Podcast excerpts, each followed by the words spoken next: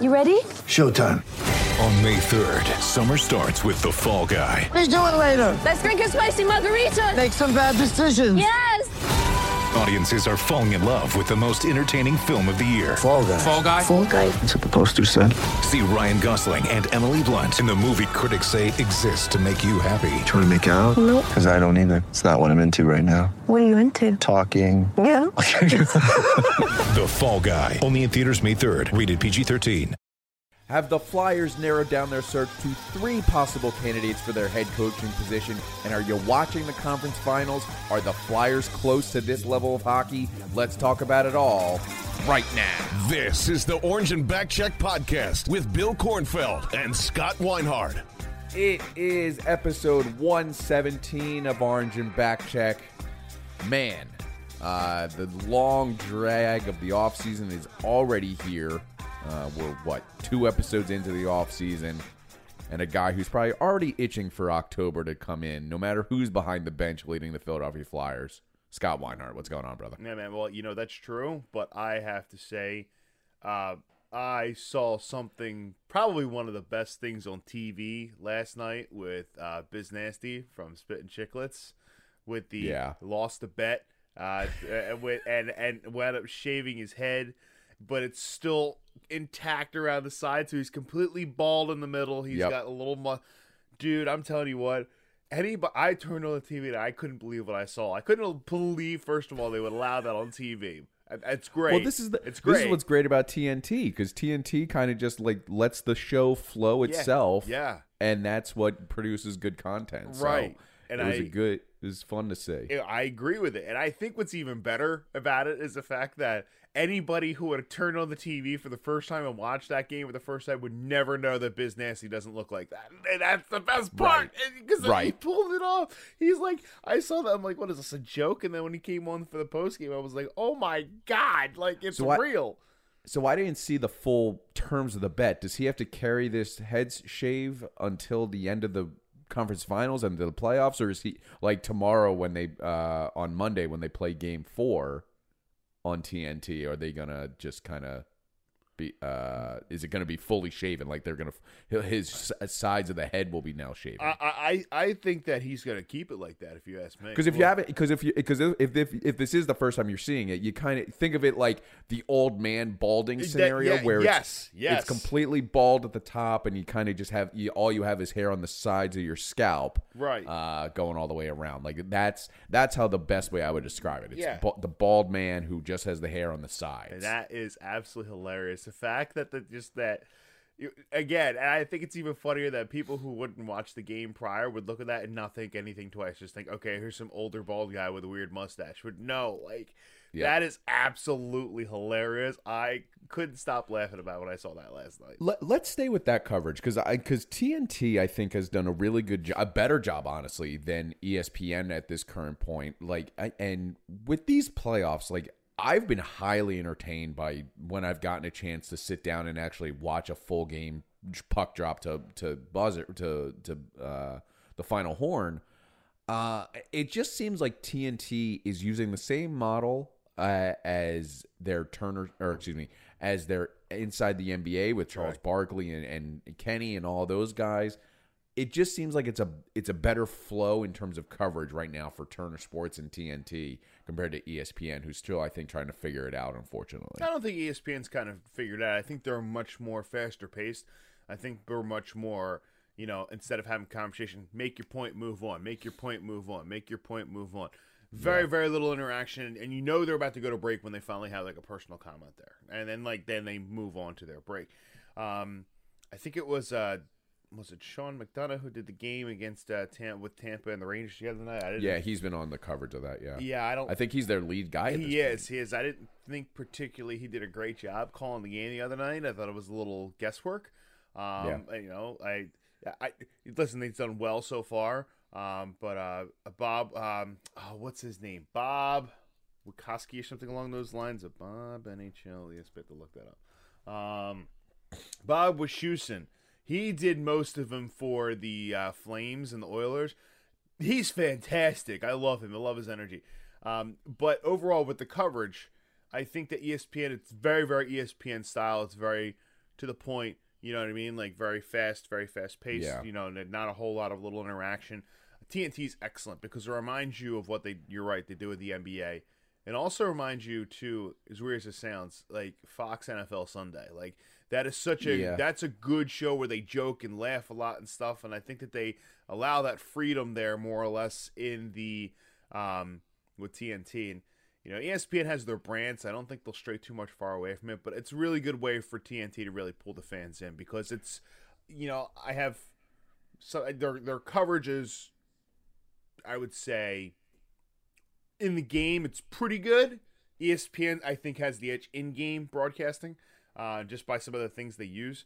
But uh, that that 4K camera they have, the face offs down low near the circles, is one of the best things I've ever That's seen ever. really cool. Yeah. Um, and, and I can't imagine these two club or these two broadcasting uh, networks being too happy that we might be looking at two sweeps here.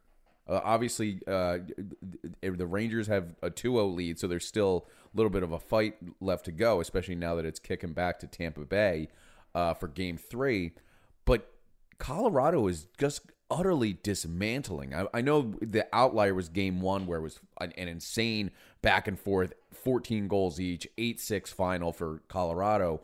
But ever since then, Cale Makar should be flyer, has completely dominated Connor McDavid, I feel, and he's not shut him down, but he's limited him to exactly what you need to limit him to to be able to win these games. He had one point last night, Yeah. and that was the goal 36 seconds into the game. Yep. Yep. in game three. So I, I don't know what it is that I mean, I think it's just a better roster uh, compared to Edmonton and, and, and the like. Colorado is on a on a beaten path here just to win the hoist the cup at the end of July. Yeah, I mean, look or at the, middle of July. Look at the speed. It's just their speed. Like they just defensively, they're a lot faster. Um, they can keep up with guys like McDavid and like that's when you need guys like Zach Hyman to step up. When you need like Kailer Yamamoto to start playing well again. Um, you know, defensively, I don't think they're playing terrible. Mike Smith has not been. Mike Smith's been Mike Smith. It, it, it just, he made some incredible saves to keep the team in yes. in the in the in game three. They just couldn't con- uh, take advantage of it. Right, and then they also he also gives up goals where it's kind of like, man, how did that get past you? Like you know, it, that, that's just that's just Mike Smith. That, like Yeah. he's been like that his whole career. Um, you know, the first one where he was in what's called the RVH against the post. It goes off Darnell Nurse's stick, and it, as the shot's coming, he jumps up, realizes that it's there, makes the hole, tries to jump down and cover it, and the puck gets past him. That's a tough goal to give up. Um, and that's the kind of goals he gives up. Those weird, wonky ones where he'll make these sprawling two pad stack saves and these ridiculous things. The next thing you know, you're like, oh, wait a minute. One that you should have got through your five hole and that got past you? Like, come on. To draw a comparison to to make the connection, obviously we're a Flyers podcast. It's like Steve Mason almost in his tenure here in the Flyers. Like Yes. Steve Mason was, I would cla- I would say he was an above average, hovering above average for the for the Flyers in his tenure here, mm-hmm. where he deserved more. But like that, like what you were saying with Mike Smith, he would make some incredible saves for this team to keep them in in the battle of, of a game by game basis.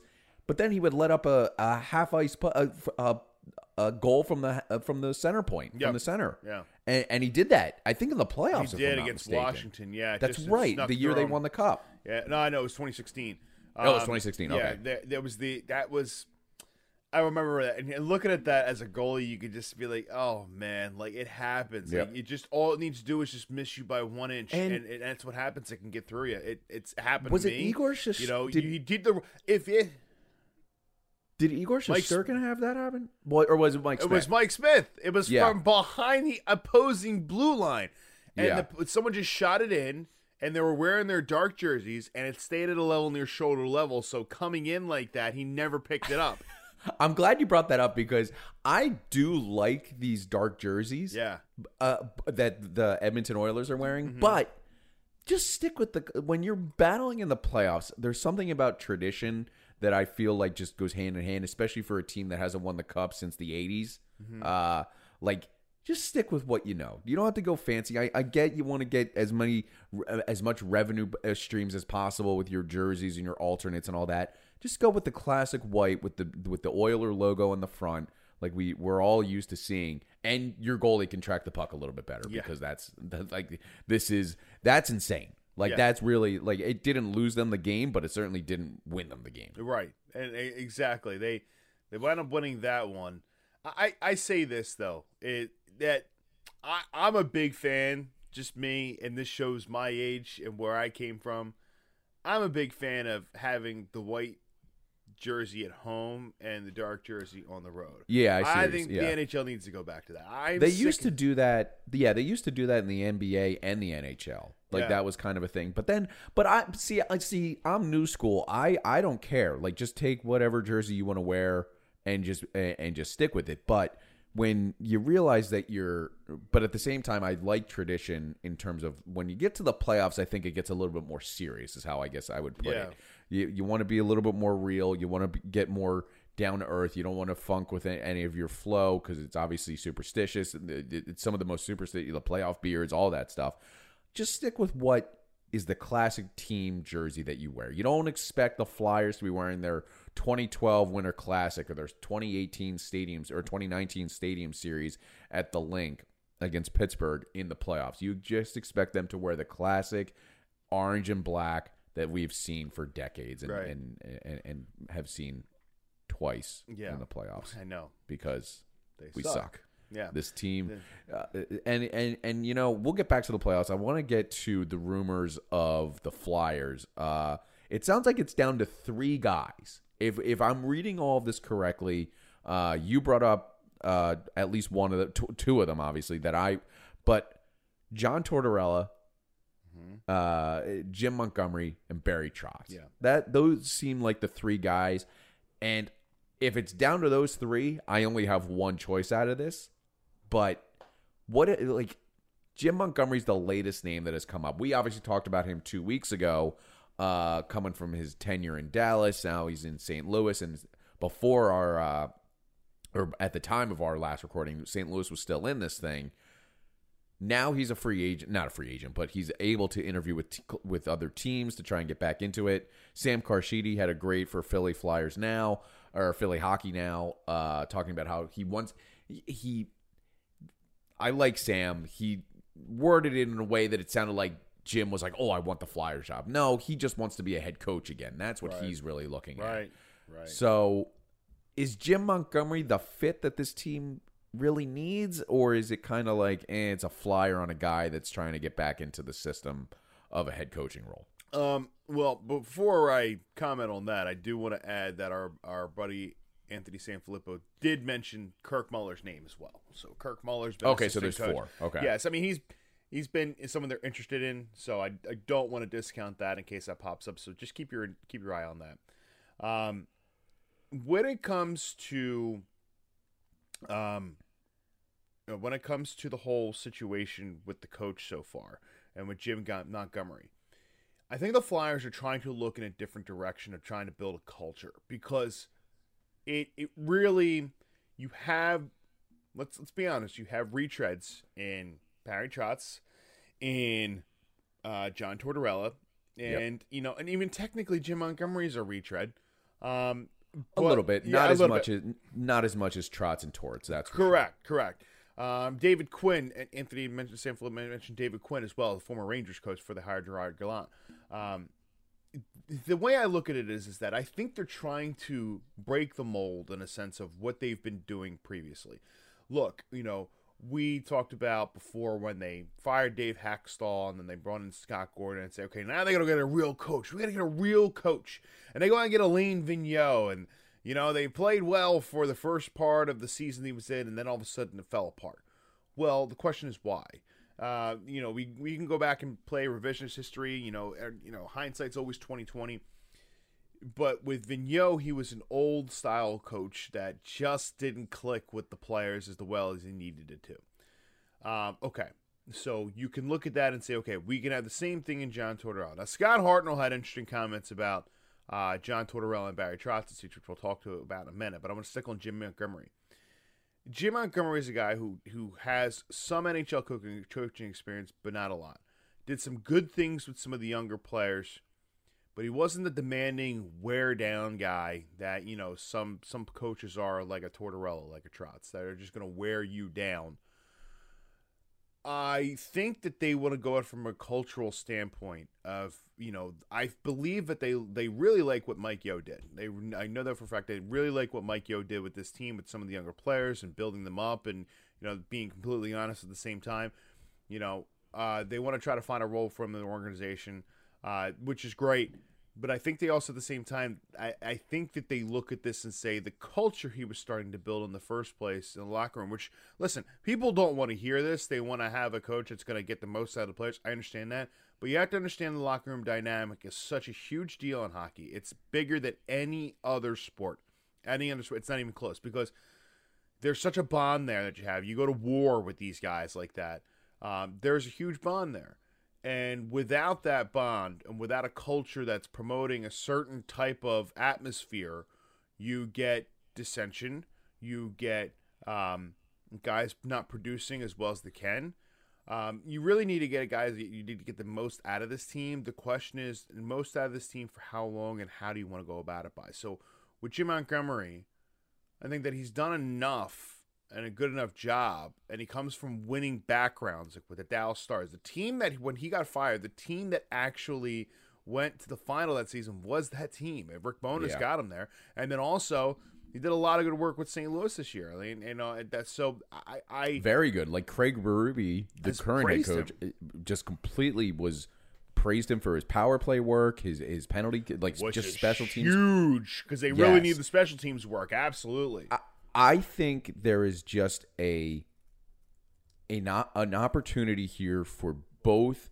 You always want to look for like you're saying about the culture. Mm-hmm. You also want to find a coach that fits in with the current state of the team. Correct. What you thought you had with 2019 and 2020 with with the Flyers and Lane Vigneault, you thought it was a mesh, and it kind of was because of what you thought you were on the cusp of. You thought you were on the cusp of being a, a, a playoff team, borderline contender, and you saw that uh, post uh, pause and in the bubble and beyond, uh, up until you lose to the Islanders in the second round, and then obviously the wheels fell off, and you realize you're not as close as you thought you were whatsoever, and you're way off off the beaten path of what you tried to build. right.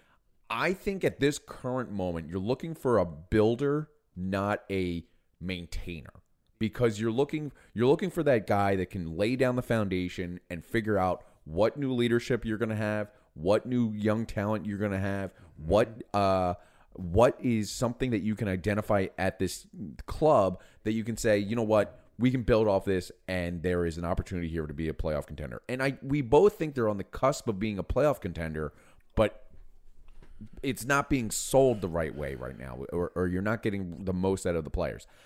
In Jim Montgomery's case, you're looking at a guy that is trying to rebuild him and rebrand him. I, I don't want to say rebrand, but for lack of a better term, I'll say it. Rebrand himself as a coach after what happened to him in Dallas. He sought the help he needed in his rehab uh, uh, for alcohol abuse. And you're looking for a guy that's just kind of like extra motivated to prove himself again in in the organization uh, in the NHL as a coach. Right. I, I think Montgomery's the guy right now, in my opinion, because of what that you're looking at here. You're looking at a team that's trying to rebrand itself, and you're looking for a coach in Jim Montgomery that's trying to rebrand himself. Makes sense. I think that's it. Look, I think that's a, I think that's where it is. You're you're on point. I don't I don't disagree with you whatsoever. You know, I just from a standpoint of listen, there's a lot that's riding on this. I, you know, there, Yes. there's so much because Chuck Fletcher's job is riding on this coaching hire. If it not just that you're you're talking about a potential like if this doesn't work you're you're like florida panthers level of like late 2000s and early 2010s yeah, like you're blowing up really really bad hockey Yeah, really Uh, bad hockey for a couple of years before you get the the the dividends that you're putting into it Yeah, you're talking full tear down and rebuild. You're talking you're you're looking you're looking close to that. But here's the thing too, because they they you know they they have a lot of younger prospects in the system and stuff. Um, so you know, of course, of course, my cat needs to go in the litter box and just start doing crazy things as I'm talking here. Um, with with you know, speaking of cats too, you talk about the Panthers, and there he goes. Yeah.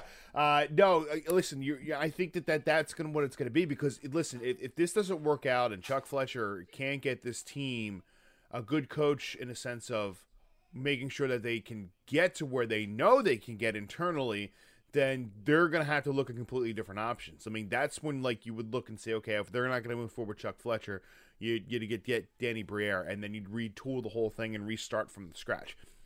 Here's here's here's the here's the whole key to this whole coaching search though. Now let's let's put names aside. Jim Montgomery, you know, John Tortorella, Barry Trotz. Yep. Do you want these players to be torn down and, and you know and, and, to be demotivated like they have been the past season and a half over with the with all the stuff? Because you can see they're just playing uninspired hockey when it comes to um, when it comes to uh, uh, like the, the way Vigneault was coaching. You saw it. Yeah. You saw it effective in that series against the Islanders, and it, it carried over all the way into this season. So I mean, realistically, you can say like if if they had fired Alain Vigneault before this past season before the 21 22 season, you could argue that Mike Yeo could have gotten this team at least a contendership in the wild card. Not the maybe injuries. not. Not with the ma- injuries. Right. Maybe not uh, like, but he they still he still had them playing better with all the injuries, like than, Correct. than what AV AV had them do. Correct, especially some of the younger guys. That's absolutely Yep. true. And I think that there's a couple things that they have to do to make sure, you know, regardless of what coach they bring in, they have to do a couple things on the roster to make sure that they can do that. They need to add a high end scorer first of all. Johnny Gaudreau's out there available. Um, you know, I, I've stated my piece about him, about Johnny Gaudreau. It's no disrespect to the player himself. You know, you know, I, I know I, his dad used to, you know, work at the rink that I used to coach at. Um, you know, in, in, I say this is that I, the the fans would put so many unrealistic expectations on Johnny Gaudreau because of this past season. I think he had a 110 point season. Um, Yeah, something it, it was ridiculous. He's not going to replicate that here. Um, you know, it's just it's not going to happen. Anything below that to the Flyers fans would be a disappointment. Um, I do think it's a yeah, it's a guy you could build around. Um, you know, you can build around Johnny because he's fast, he scores, um, and it would open up other players and possibly open up like Owen Tippett. He could do a lot, but I think that the expectations for him would be so unrealistic um, that for him, I don't know if that's the best career move for him. That's just my opinion. I could be wrong, but I, I just don't disagree know the you. Flyers fans are just gonna be like, "Oh my God, hometown guy, blah blah blah." Wait, he hasn't scored yet, and we're five games in. He's such a bust on his money and all blah blah blah. You know how I'll be are. honest, man. I like I, I don't know where I like I know it's it's the Mike Trout effect. Mm-hmm. Like you remember Mike Mike Trout before he signed with the Los Angeles Angels Yeah. uh, of Anaheim. Yeah. Like oh, he's the kid from what is it? Millwood? Uh, I forget Millville, Millville. Millville. Sorry. Kevin Millwood is on my mind for some reason with the Phillies. Anyway, It's a good Millville. throwback name. There Yeah. it is. You're close. Uh, Kevin uh, with Mil- Millville, like you just were like, oh, the hometown kid, he's got to sign with the Phillies, especially now that you signed Bryce Harper. You're seeing the same thing with with Johnny Gaudreau. Why are we like? This is the problem I have with Phillies fans and Philadelphia sports fans in general. We just naturally assume the guy that's from this area wants to come back here because he's proven himself. Why? Right. Why?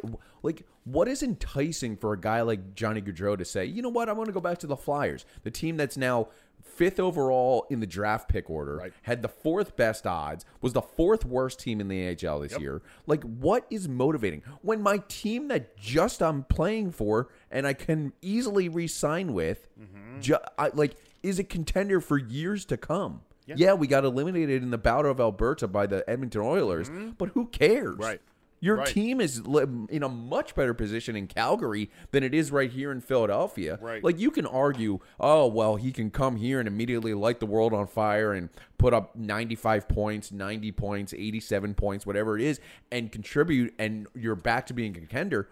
Mm-hmm. But again, why? Why put that pressure on you? Yeah. You're up in Calgary. You have enough pressure as it is. Yeah. It, it just this this notion that like, oh yeah, Johnny Gaudreau is definitely going to sign here, uh, especially he just had a 110 point season or something about that. Like, do you? Where's the cap space coming from? Are you? Yeah, Are you? T- you're gonna need like nine million dollars. You're gonna need a Yes. lot of money per season, and probably an eight-year deal. Let's put it that way. Let's put it in seven. Yes. I'm sorry, seven-year deal. You're gonna need a seven-year deal at eight million. You're talking Danny Briere money, and what did they do Danny with Danny Briere Briere? And you're talking about a guy that, or a team that now has a Sean Couturier contract that is in the sevens, uh, a JVR contract that is in the 7s Mm-hmm. Or, uh, I'm sorry, yeah, you're right. Uh, Couturier's in the eights. Sean Couturier, or excuse me, JVR is in the sevens. Uh, Kevin Hayes sevens. Like, where is this money coming from? Yeah, okay, let's try and unload JVR's contract. But what? Name one of the other 30 teams in the NHL that's like, oh yeah, we'll take JVR. He only hasn't he hasn't scored uh, consistently in the last seven seasons, but hey, fuck it, we'll take him. Uh, 24 goals. I mean, that's not bad. It's not seven million. It's not bad, but it's not. It's not what you expect from a guy. It's not his expectations. His expectations is must ha- is, is so much higher. Yeah. despite his age. So are my expectations for you know not having a potty mouth on this show, but I mean, uh, unfortunately, Well, you you know, it- let that off so you got a little heated up. there. You got a little heated there. I No, like it. I like it. I it. get it, but uh, it's just one of those things where I, I this this one player fix all.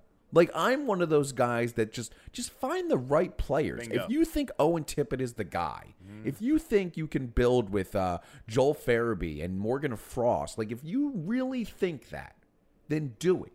Like give it a time and let Kevin Hayes or Sean Couturier be the captain and figure it out and let them be the voice in the locker room because I think they are legitimate leaders in their own right.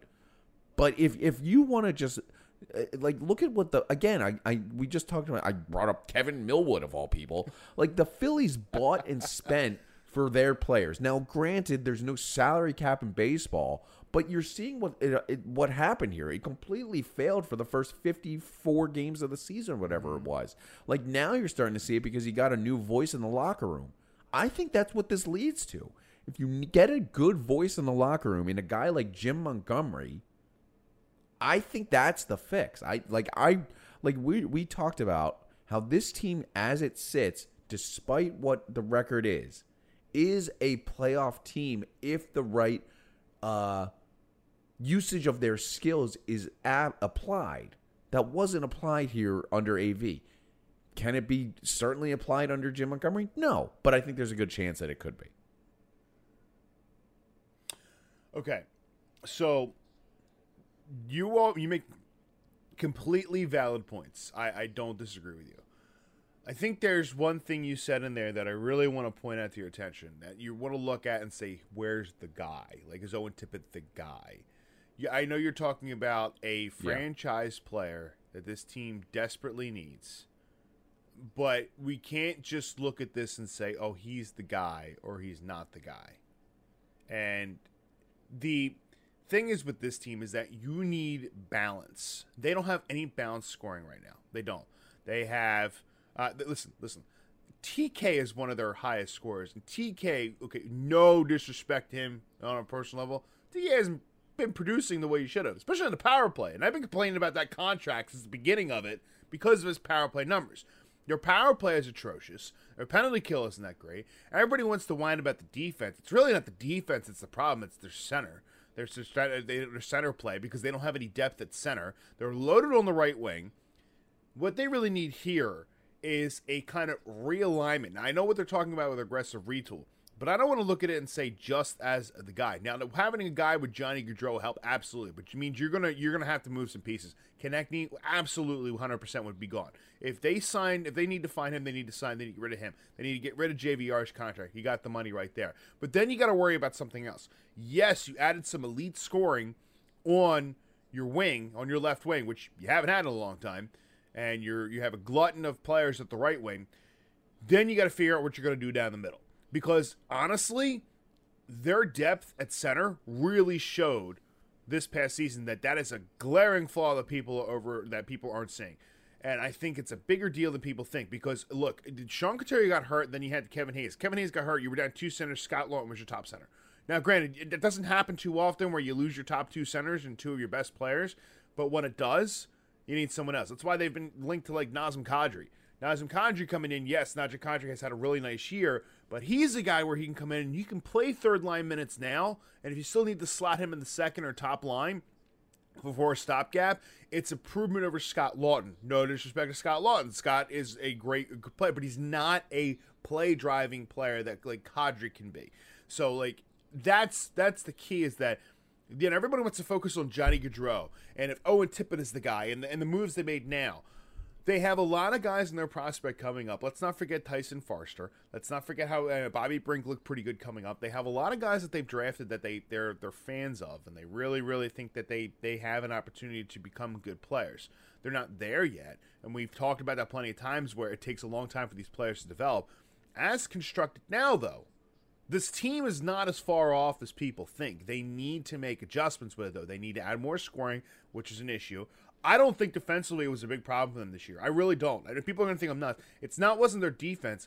It was because they lack the depth at center. Your center's your third defenseman. That's exactly what the center. Yeah, center needs to play a 200 foot game every single time. When you lose Sean Couturier is one of the best in the league doing it, that's a big problem. When you lose Kevin Hayes doing it, that's a problem. When you're relying on Scott Laughton to be that top line center, Scott Laughton is not a top line center in the NHL. He's a very, very good center, a great bottom six. Even I would even say he could be a second line center in the NHL. He's not a top line center. If you need you need to add more depth there. So it's not just about Johnny Gaudreau. It's not about just the cap space. It's about reconstructing the roster to give you more depth, which was exposed this season that you don't have enough players in the pipeline to really bring through that depth. And that's that's a bigger issue moreover than anything else. At one point this season, all top four centermen were injured Correct. for the Flyers. Correct. Correct. Like that's that was the that was the glare. As soon as you saw that, Yeah. it was insane how impacted this team was, and it fell apart. Yeah, you had to you had to reslot Giroux back to the middle, and Giroux hasn't played center in about two three seasons. So that's that's the thing is that that's not that's not going to work. That is the complete. It is a completely different responsibility when you play center in the National Hockey League. That's why they're generally your best players, your centers, is because you need to play 200 feet. You're the third man in. You cover the middle of the ice, the high danger scoring areas, and so people want to say, oh, yeah, they need to add a defenseman, add a defenseman. Okay, if Ryan Ellis comes back healthy, they really don't need to because they'd have Ivan Provorov, they would have uh, Ryan Ellis, they would have Rasmus Ristolainen, they would have Travis Sanheim, and they have Cam York as well. Let's not forget Cam York. So you already have five defensemen, so really just need some depth guys. Hello, Nate Seeler, anybody? Nate Yeah. Seeler, you coming back? Uh, so, like, that's that's that's that's what I'm saying is that they're now backup goaltender is a big deal. I've always go to harp on that if they don't resign Martin Yep. Jones again. I'm not. I'm, I, Fedotov when young goalies coming in like that. I'm not without North American experience. I get nervous about that, especially with Carter Hart's history. But this team needs two things. They need a coach that could get the most out of these players, maintain a good culture, but also Chuck Fletcher's got some work ahead of him because he's got to get rid of players like no. Again, I keep saying no disrespect because it's true. These these are guys are guys who have played hard. JVR is a 24 goal scorer, but you you need more out of him, and for that money, you can do something else with it, and that's what they got to figure out. And those are the tough moves they have to make because, as constructed though, if Sean Couturier is healthy, if Kevin Hayes is healthy, if Carter Hart stays healthy, and defensively they don't have any major, major injuries, this team is, and I still believe, with the way the roster's constructed now, this team is good enough to get it because everybody wants to make a big deal, like, oh, blah, blah, blah, blah, blah, you know, like they might be pushing for a playoff spot. Who cares if you get in? Look at the Rangers. With all due respect, look at the goddamn New York Rangers. Because look, how do the Rangers end up in the conference final? Are they that good of a team? No, they're they're good, but they got very very lucky along the way. They they ran into Pittsburgh's third string goaltender and won that series. Then Carolina, Freddie Andersen was their starter, not Antti Raanta. And then Antti Raanta in game seven gets hurt. So then they run into another third string goaltender. And now, with all that confidence, they're going against a two time defending Stanley Cup champion, take away their time and space from all their players up front, get some opportunistic goals on Andrei Vasilevskiy, the best goal in the league. Their goaltender steps up at Igor Shesterkin, and guess what? Boom, you got a 2 0 lead on the defending Stanley Cup champions in the conference final. So, my point of saying all of that and getting diarrhea of the mouth is look, you just got to get in. This team isn't going to be a team that's built for the regular season. They're built for the goddamn playoffs, and that's what you're playing for. So I don't care if they squeeze in by two points into a wild card. I don't care. That doesn't mean shit because at the end of the day, look at all the top teams that are out of the playoffs right now. Okay, Carolina's out, Calgary's out. The remaining teams are Colorado and Edmonton for crying out loud. In the in the West, and in the East, it's the Rangers and the Lightning, and Toronto played better than the Lightning this season. So my and Florida have 340 goals this season and can't get they can't score one on Vasilevskiy in, in a final game in an elimination game. My point is is that once you get in the playoffs, anything happens. Some people have such a laser focus of how they're performing in the regular season. This team is built for the playoffs, and you're building any team for the playoffs, not the regular season. The 82 games are there are for them to make money, to keep you entertained, and to find out which position they're going to be for the goddamn playoffs. So Yeah. people need to stop focusing on what is going on in the regular season. If you get in, you have an opportunity. Yes, there are teams that have clear talent differences that are there. Absolutely. But if you get lucky, let's be honest, like the Rangers have, and the things fall in the right place, you can find yourself two games away from a Stanley Cup final. And that's exactly what happened. It happened to the Flyers in 2010. It's happening to the Rangers right now, where and this is going to build confidence for it, and that's what you need. They need the experience. So, and that's key. And getting the right coach in here to do that, getting the right players in place to do that. Stop focusing so much on the regular season. If this team sneaks into the playoffs, they could do dangerous things.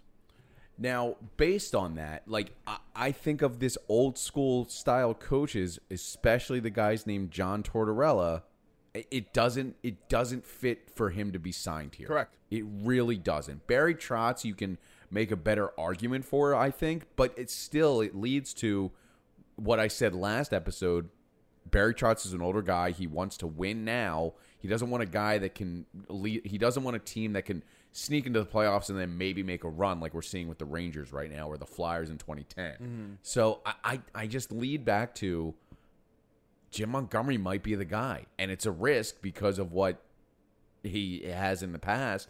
But his track record is pretty solid at the same time. So I- Jim Montgomery might be the guy here, and we'll see what happens. That's really all you can think about. Agreed. Or say. And look, I, I, I want to. I would like to see a coach in here that not only is going to get the best out of the players, but Yeah. is going to be willing to adjust, like, and being able to adjust how the game needs to go depending on how certain things happen. Like, if one line isn't working, not just waiting one or two shifts and then that's it. Letting them work through it, letting the players figure it out, letting them play, and not a coach saying, "Oh, well, two shifts in, they look terrible. We're going to break them up." I've Right, seen that too yeah. many times in the past. I just I mean, that was a Laviolette thing. He would put, throw the lines. it was a in a blender. Vigneault thing. and a Vigneault thing, and it's been, I mean, a little bit of Scott Gordon. I mean, it's kind of like a thing you see in hockey. As soon as something starts going wrong, you throw everything in a blender and you see Yeah. what happens. Yeah. But you can't be too quick to that to that decision because it just it just messes it just messes with the chemistry. We we led back to how or it leads back to how the chemistry in a locker room in the NHL locker room is one of the most important things, Right. if not the most important thing on a, the success of a Right. franchise. Like remember back, I can't. It wasn't. I guess it was 2012. They did the Mac Miller 12 knock knocks or 16 knock knock the knock knock song. Yeah. Like that kind of stuff like blends you in. Like yeah, the starter jacket's cute and all. Like it's a fun little thing, but I don't know something about music and and and uh, establishing a tradition for a playoff win that resonates more with a fan base than a starter jacket. If that makes sense. Like I think that's that type of thing needs to be coming back into the into the fold of a Flyers organization that has become very corporate. Like that. Like let's not beat around the bush here or let's not ignore the elephant in the room. The elephant in the room isn't what Jim Montgomery's past is in his alcohol abuse that he has sought help for. The elephant in the room is the ownership of the Flyers because, like, yes, they are, they are giving the keys, as they have put it, and a blank check to Chuck Fletcher. But are there stipulations behind all that? Right. Is there is there hey you need to make X revenue with this? You need we need to have X amount devoted to this player that player, whatever it may be. Like if ownership is meddling in any way in the coaching hire, and it doesn't sound like they are, but if they meddle with it in their corporate ways, then it, it's gonna it's it's gonna we're gonna be right back here in like two or three years. Uh, oh, I, I- I want to touch on the. They're not to be contenders in two to three uh, years. They're to be right back where they are in two to three and years. I want to touch on the knock knock thing you talk about in a second. So if I lose my train of thought, remind me. Okay. Because I do Yeah. want to talk about that because I actually had an argument with my buddy last night about it. So here's look. The I- I don't think they're meddling per se. I wouldn't say ownership is meddling, but ownership at the same time realized they need to get asses in seats, which is why I Yeah. you're going to see a hard push for Johnny Gaudreau. Was this the lowest attended attended Flyers uh, rate in franchise history? It's got to be up I, there. it, it, I I think it was worse than 0607. At least the S. I think it was seats too. I- All, I all agree. in. I think this year is just from being in the press box, just looking down and being like, man, there ain't nobody here. Like, there's nobody here. I I would say this is that the, the the business side only meddle by saying this is that the reason why they would push for a guy like Johnny Gaudreau really really hard and potentially overpay him is for one reason.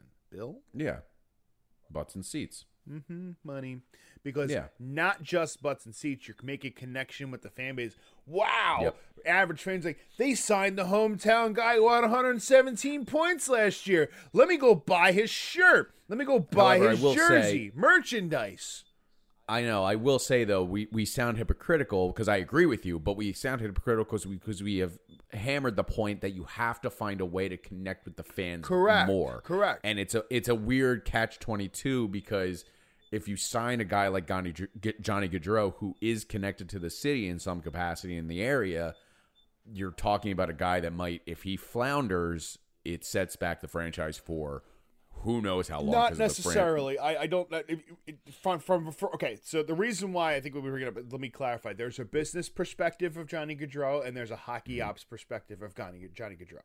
So the Yeah. business side of it it's it's it's just printing money because you're having a hometown guy basically saying wow this guy's a philly na- basically a philly native this is a team he grew up looking at you know the, the leafs tried that with john tavares I don't Yeah. know. And, you know, Mitch Marner's a local Toronto guy, too. Like, they have some of those connections, but it's, it's a lot more common up there because it's Canada, it's Toronto, it's hockey, and it's, it's, it's all that. But, like, for instance, They're also that, not winning any cups anytime no, soon. they are not. And they're going to run into some trouble. While they haven't fired Kyle Dubas yet is beyond me, but whatever. Keep it going. Um, so with with the Flyers, with the business perspective, Johnny Gaudreau would sell a lot of merchandise interested. They would get a lot of fans who want to come to games see the local kid. Um, you know, he, they'd be very excited to see him play. Be like, oh my god, like let's go see the local kid. You'd get instant attention towards it. Okay, great. Yep. Perfect. Great. That's exactly what Comcast wants. Comcast Spectacor wants because it, it'll help offset some of the revenue problems they've had by not having asses in seats, and you drive more asses in the seats because of that. Then you have the hockey op side. Okay, the hockey op side is okay. Cap space is the first problem. Second is fit, and then you have to worry about the flip side of the business operations. If hockey opposite side doesn't go as well as it should, do you have to worry about the fan perception of the expectations and then losing all of that like you know initial merchandise sales or oh, is this the guy you're going to build around? Is this going to be your face of your franchise? You know what i mean? Like yes he may not be playing as well as he would have or whatnot and i'm not saying that would be the case but you have to take that in consideration too. So Yeah. think about when danny briere came, came here and i know it's probably a lot of people have been a long time but danny briere people expected danny briere to be different than he was when he got here and it took a while for people to adjust. And it wasn't until in the playoffs that people were like, "Oh my God, this guy's clutch! Like he's scoring all these points. He's been he's been the big guy in that 2010 run." And then Danny became beloved after that. Um, that, that Johnny Gaudreau would need to have that moment here to connect with the with the with the Flyers, the the faithful. I'll say the the old school fans, and I think that that's unless the team has success, the only way that Johnny Gaudreau would ever be able to kind of avert any kind of criticism here very quickly because you know how sports radio you know sports radio in Philadelphia the fans get in Philadelphia right away you're not playing you don't have if you don't have 10 points in 10 games you're getting attacked if you if you don't have that uh, the case would be the only time that it would really be that it uh, would be the best option ever is if he's holding the cup over his head and and that, Yeah. that's really that's really ultimately the only thing uh, because of just not because of Johnny himself. It's bec- and, and the way that it would work here, the dynamic, in, and because he's surrounded by so much more talent in, in Calgary. It's simply because of the way the Flyers fan base is and the Philadelphia fan base is. Is that if you're not doing you know, if you're playing average with a lot of money on your contract, that's not good enough. And that's Yeah. just the mentality this city has. And that can affect the player, and is that that could negatively affect the Flyers if you're gonna make him, you know, the face of the franchise if you do sign him. So those those are the things you have to think about when you when you bring in a guy. Business wise, great. Hockey apps could be a good fit, but the negatives really, really are there, and I don't think people They're see compressed in. Yeah, Yeah. they're really compressed in. Yeah. All right, let's wrap it up. I'm going to ask you one question, to, or I'll ask you two questions. Uh-huh. uh one pertaining directly to the Flyers. That one's first. Is do we have a coach in the next week before we uh, record our next episode? No, I think you have one before the draft. I, Yeah. I don't think I don't think that the the next week they're they're. I'd be surprised if they did. Um, I enjoy that they're taking their time on this. Yes. Whether whether it's narrowed down to four candidates, three candidates, whatever it is, they're still taking their time. They're doing their due diligence, which I'm completely in support of and, and find oddly comforting. Like Yeah. I, I, they're taking their time with it. Yeah. So yeah, Okay. I'm glad. okay. Does a Colorado New York final get your juices flowing? Actually, yeah, it really does. I, I, I think one of the best things from the NHL right now is to have a team like a team from New York in the final. I think a team like the Rangers in the final is great Yeah. for ratings. I think it's great for TNT, ESPN, the NHL. You're getting everybody in that metropolitan area watching. It's a major, it's a major market.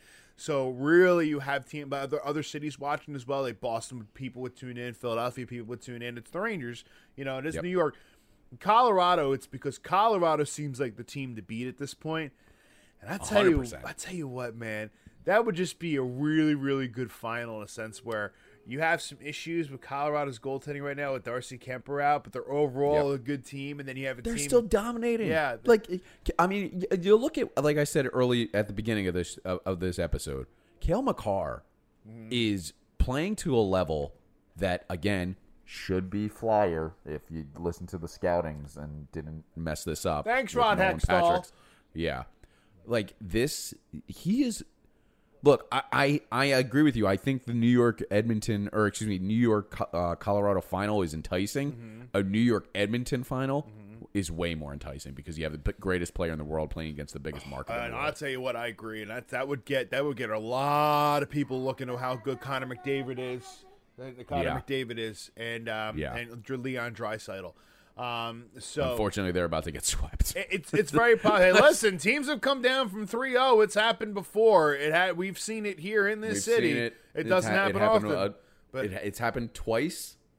Uh, happened three times. But the the I think it was the Islanders who did it, and then it was the Flyers, and it was the Kings um, against the Sharks back in 2014 when they won the cup.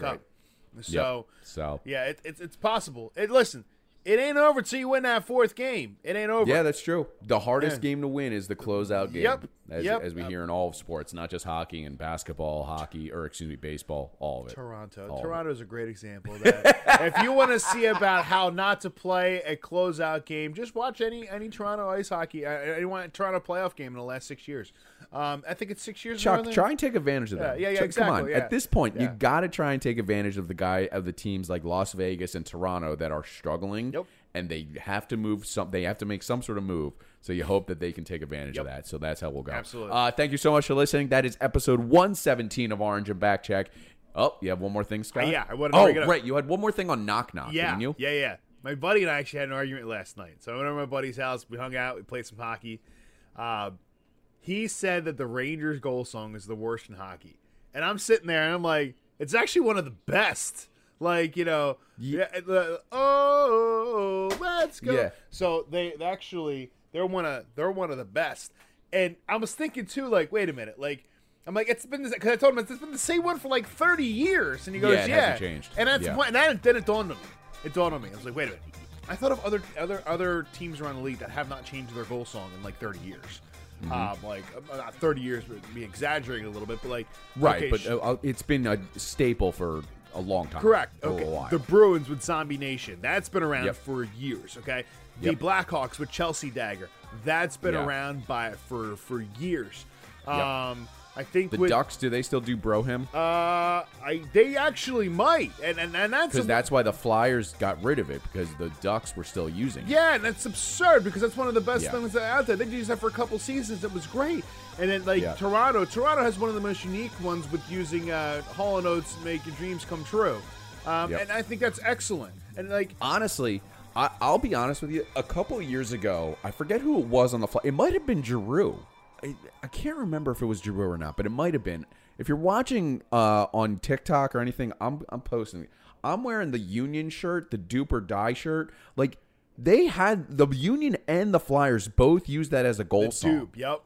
That is a smart way to connect with the fans. It's a connection to another team. I would bring back Doop. And that's exactly what I told. I told my buddy that I'm like, I, I they gotta bring back the doop. Like that's a Philly Yep. thing. Like you know what I mean? Like doop, doop, doop. Like that's that just has Philadelphia written because the Union used it and it, the Flyers used it for a while and it was fantastic. And next thing you know, they just they go and change it like every other every year. And now you have you Yep. know Kungs cooking on three burners as it, and it's like okay, that's great, but where's the identity? Where's the identity? Like, have that identity, knowing when that. And I thought, like, and he's saying, "Oh, it's one of the worst," but it's one of the best because it hasn't changed in thirty years. It's the best. Yeah. like that. Yeah. it's so unique because it's so hasn't. Now, I'll give the Flyers credit because, and like, they haven't changed in, like fifteen years. The the winning song, the orange and the black. You know, the orange and the black. Yes. they haven't. changed I will it. give them that. The victory song Yep. hasn't changed. I'm fine with that. That's great. Keep that. Okay. But the goal song has to be consistent year in and year out. It can't change anymore. You got to go back to something that connects. Bro, Hymn, doop, something that screams Philadelphia. That when you score a goal, hey, you, you, you know it's Philadelphia, not Kungs cooking on three burners. Nobody gives a shit and connects with that. So. I agree with you. Yeah. All right. So sure if you put want to bring back, E next to the thing this week. yeah, I will bring back Doop. That's what the Bring Flyers. back need. Doop. That's the one of the first, the second thing that they need to do. Hire a coach. Bring back the Doop. That's all they got to do. Uh, thank you so much for listening. Episode 117 of Orange and Backcheck. Make sure you email us and follow us, all that good stuff. Orange and Backcheck at gmail.com. Uh, Twitter pa- links and the Instagram pages, all in the bio below, but uh, it's at Orange and Backcheck Podcast on Instagram, at O Backcheck on Twitter. Thank you so much for listening. We'll catch you guys next time. So, who's your favorite hockey team? And he runs away. Okay. But it's All the Flyers. It's We the know it's Flyers. the We know it's the Flyers. Flyers.